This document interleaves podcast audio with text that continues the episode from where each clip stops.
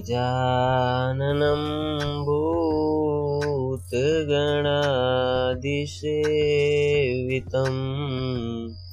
कपितजम्बूफलचारुभक्षणम् उमासुतं शोकविनाशकारकं नमामि विघ्नेश्वरपादपङ्कजम् वाशम करोति दिवस। आज का एपिसोड शुरू करने से पहले मैं आपसे माफ़ी माँगता हूँ। बहुत देर हो जाती है बहुत लेट हो जाती है एपिसोड अपलोड होने पर क्या करूँ?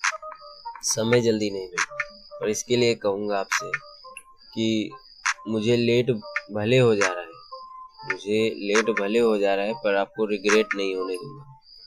तो आज का एपिसोड है अध्याय एक, अर्जुन विषाद योग। उसका महात्मा। ठीक है? पर महात्मा क्या होता है, अगर आप ये नहीं जानते तो episode number twenty three what is Mahatma इसे पहले सुन लें और इसके साथ साथ एपिसोड नंबर ट्वेंटी फाइव ये भी ज़रूर सुन लें क्योंकि ये भी ज़्यादा ज़रूरी है। ठीक है? चलिए शुरू करते हैं। ध्यान से सुनिएगा।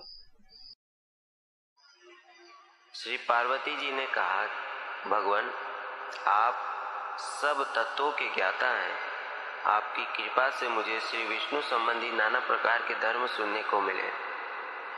जो समस्त लोक का उद्धार करने वाले हैं। देवेश, अब मैं गीता का महात्मा सुनना चाहती हूँ, जिसका श्रवण करने से श्रीहरि में भक्ति बढ़ती है। आप भी सुनिए। श्री महादेव जी बोलते हैं, जिनका श्री विग्रह अलसी के फूल की भांति श्याम वर्ण का है पक्षी राज गरुड़ ही जिनके वाहन है, जो अपनी महिमा से कभी च्युत नहीं होते। तथा शेषनाग की सैया पर शयन करते हैं। उन भगवान महाविष्णु की हम उपासना करते हैं। एक समय की बात है, मूर दैत्य के नाशक भगवान विष्णु शेषनाग के रमणीय आसन पर सुख पूर्वक विराजमान थे। उस समय समस्त लोगों को आनंद देने वाली भगवती लक्ष्मी ने आदर पूर्वक प्रश्न किया। लक्ष्मी जी ने पूछा, भगवान, आप संपूर्ण जगत का पालन करते हुए भी अपने ऐश्वर्य के प्रति उदासीन से होकर जो इस क्षीर सागर में नींद ले रहे हैं, इसका क्या कारण है? श्री भगवान बोले, सुमुखी, मैं नींद नहीं लेता हूँ। अपितु तत्व का अनुसरण करने वाली अंतर्दृष्टि के द्वारा अपने ही माहेश्वर तेज का साक्षात्कार कर रहा हूँ। यह वही तेज है जिसका योगी पुरुष कुशाग्र बुद्धि के द्वारा अपने अंतकरण में दर्शन करते हैं, तथा जिसे मीमांसक, विद्वान, वेदों का सार तत्व निश्चित करते हैं। वह माहेश्वर, तेज, एक अजर प्रकाश स्वरूप आत्मरूप, रोग, शोक से रहित, अखंड, आनंद का पुंज निष्पन्द, तथा द्वैत रहित है। इस जगत का जीवन उसी के अधीन है, मैं उसी का अनुभव करता हूँ। देवेश्वरी, यही है कारण है कि मैं तुम्हें नींद लेता सा प्रतीत हो रहा हूँ। श्री लक्ष्मी जी ने कहा, ऋषिकेश, आप ही योगी पुरुष के दिए हैं। आपके अतिरिक्त भी कोई ध्यान करने योग्य तत्व है ये जानकर मुझे बड़ा कौतूहल हो रहा है। इस चराचर जगत की सृष्टि और संसार करने वाले स्वयं आप ही हैं। आप सर्व समर्थ हैं। इस प्रकार की स्थिति में होकर भी यदि आप उस परम तत्व से भिन्न हैं तो मुझे उसका बोध कराइए। श्री भगवान कहते हैं, प्रिय, आत्मा का स्वरूप द्वैत और अद्वैत से पृथक, भाव और अभाव से मुक्त तथा आदि और अंत से रहित है। शुद्ध ज्ञान के प्रकाश से उपलब्ध होने वाला तथा परमानंद स्वरूप होने के कारण एकमात्र सुंदर है। वही मेरा ईश्वरीय रूप है। आत्मा का एकत्व तो ही सबसे सबके द्वारा जानने योग्य है। गीता शास्त्र में इसी का प्रतिपादन हुआ है। अमित तेजस्वी भगवान विष्णु के ये वचन सुनकर लक्ष्मी देवी ने शंका उपस्थित करते हुए कहा, भगवान, यदि आपका स्वरूप स्वयं परमानंद और मन वाणी की पहुँच के बाहर है तो गीता कैसे उसका बोध कराती है? मेरे संदेह का आप निवारण कीजिए। श्री भगवान बोले, सुंदरी, सुनो, मैं गीता में अपनी स्थिति का वर्णन करता हूँ। आप भी ध्यान से सुनिए। क्रमशः पाँच अध्यायों को तुम पाँच मुख जानो। दस अध्यायों को दस भुजाएँ समझो तथा एक अध्याय को उधर और दो अध्यायों को दोनों चरण कमल जानो। इस प्रकार यह अठारह अध्यायों की वाग्मय ईश्वरी मूर्ति समझनी चाहिए। यानी गीता को आप साथ ईश्वर ही समझिए। सब भाव का ही खेल है भाई। यह ज्ञान मात्र से ही महान पातकों का नाश करने वाली है। जो उत्तम बुद्धि वाला पुरुष गीता के एक या आधे अध्याय का अथवा एक आधे या चौथाई श्लोक का भी प्रतिदिन अभ्यास करता है वह सुशर्मा के समान मुक्त हो जाता है। श्री लक्ष्मी जी ने पूछा, देव, सुशर्मा कौन था? किस जाति का था और किस कारण से उसकी मृत्यु हुई?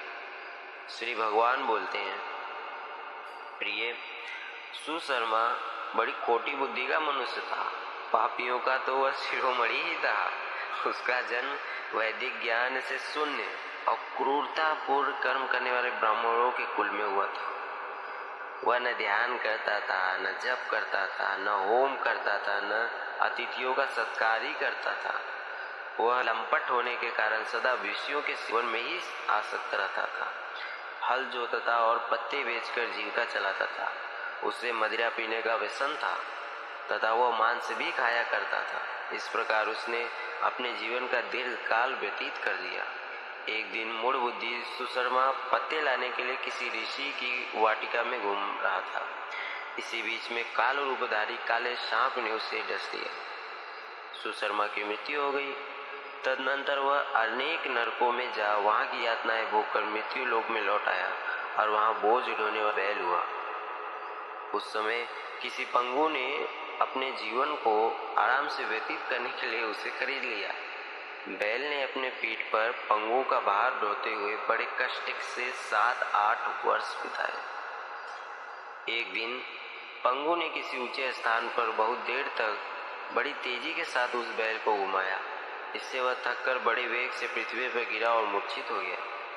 उस समय वहाँ कुतूहलवश आकृष्ट हो बहुत से लोग एकत्रित हो गए।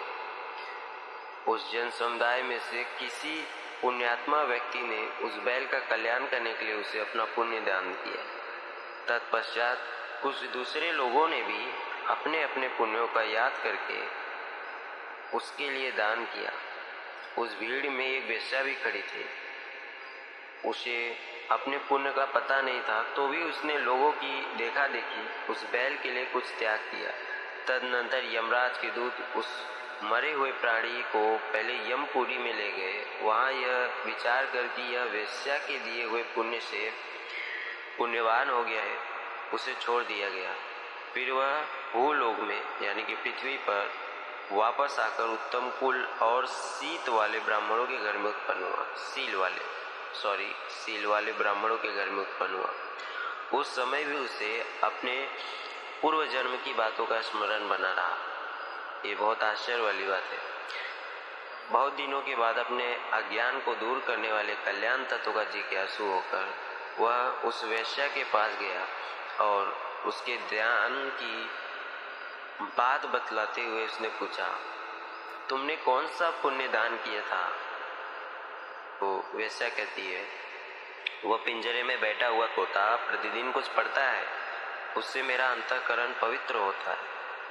उसी का पुण्य मैंने तुम्हारे लिए दान किया था। इसके बाद उन दोनों ने तोते से पूछा। तब उस तोते ने अपने पूर्व जन्म का स्मरण करके प्राचीन इतिहास करना आरंभ किया। तो वह तोता बोलता है, पूर्व जन्म में मैं विद्वान होकर विद्वता के अभिमान से मोहित रहता था। मेरा राग, द्वेष इतना बढ़ गया था कि मैं गुणवान विद्वानों के प्रति भी ईर्ष्या भाव रखने लगा। फिर समय अनुसार मेरी मृत्यु हो गई और मैं उन अनेकों घृणित लोकों में भटकता फिरा। उसके बाद इस लोक में आया। सदगुरु की अत्यंत निंदा करने के कारण तोते के कुल में मेरा जन्म हुआ। पापी होने के कारण छोटी अवस्था में ही मेरे माता पिता से वियोग हो गया। एक दिन मैं ग्रीष्म ऋतु में तपे हुए मार्ग पर पड़ा था। वहाँ से कुछ श्रेष्ठ मुनि मुझे उठा लाए और महात्माओं के आश्रय में, आश्रम के भीतर एक पिंजरे में उन्होंने मुझे डाल दिया। वहीं मुझे पढ़ाया गया। ऋषियों के बालक बड़े आदर के साथ गीता के प्रथम अध्याय की आवृत्ति करते थे। उन्हीं से सुनकर मैं भी बारंबार पाठ करने लगा। जैसे आपके घर में भी अगर तोता होगा तो उसको कुछ सिखाते तो कैसे वो पाठ करता है? उसी तरह। इसी बीच में एक चोरी करने वाला बहेलिया ने मुझे वहाँ से चुरा लिया। तत्पश्चात इस देवी ने मुझे खरीद लिया। यही मेरा वृत्तांत है, जिसे मैंने आप लोगों से बता दिया। पूर्व काल में मैंने इस प्रथम अध्याय का अभ्यास किया था, जिससे मैंने अपने पापों को दूर किया। फिर उसी से इस वेश्या का भी अंतकरण शुद्ध हुआ और उसी के पुण्य से ये द्विज श्रेष्ठ सुशर्मा भी पाप मुक्त हुए हैं। तो सुना आपने। इस प्रकार परस्पर वार्तालाप और गीता के प्रथम अध्याय के महात्म की प्रशंसा करके वे तीनों निरंतर अपने अपने घर पर गीता का अभ्यास करने लगे।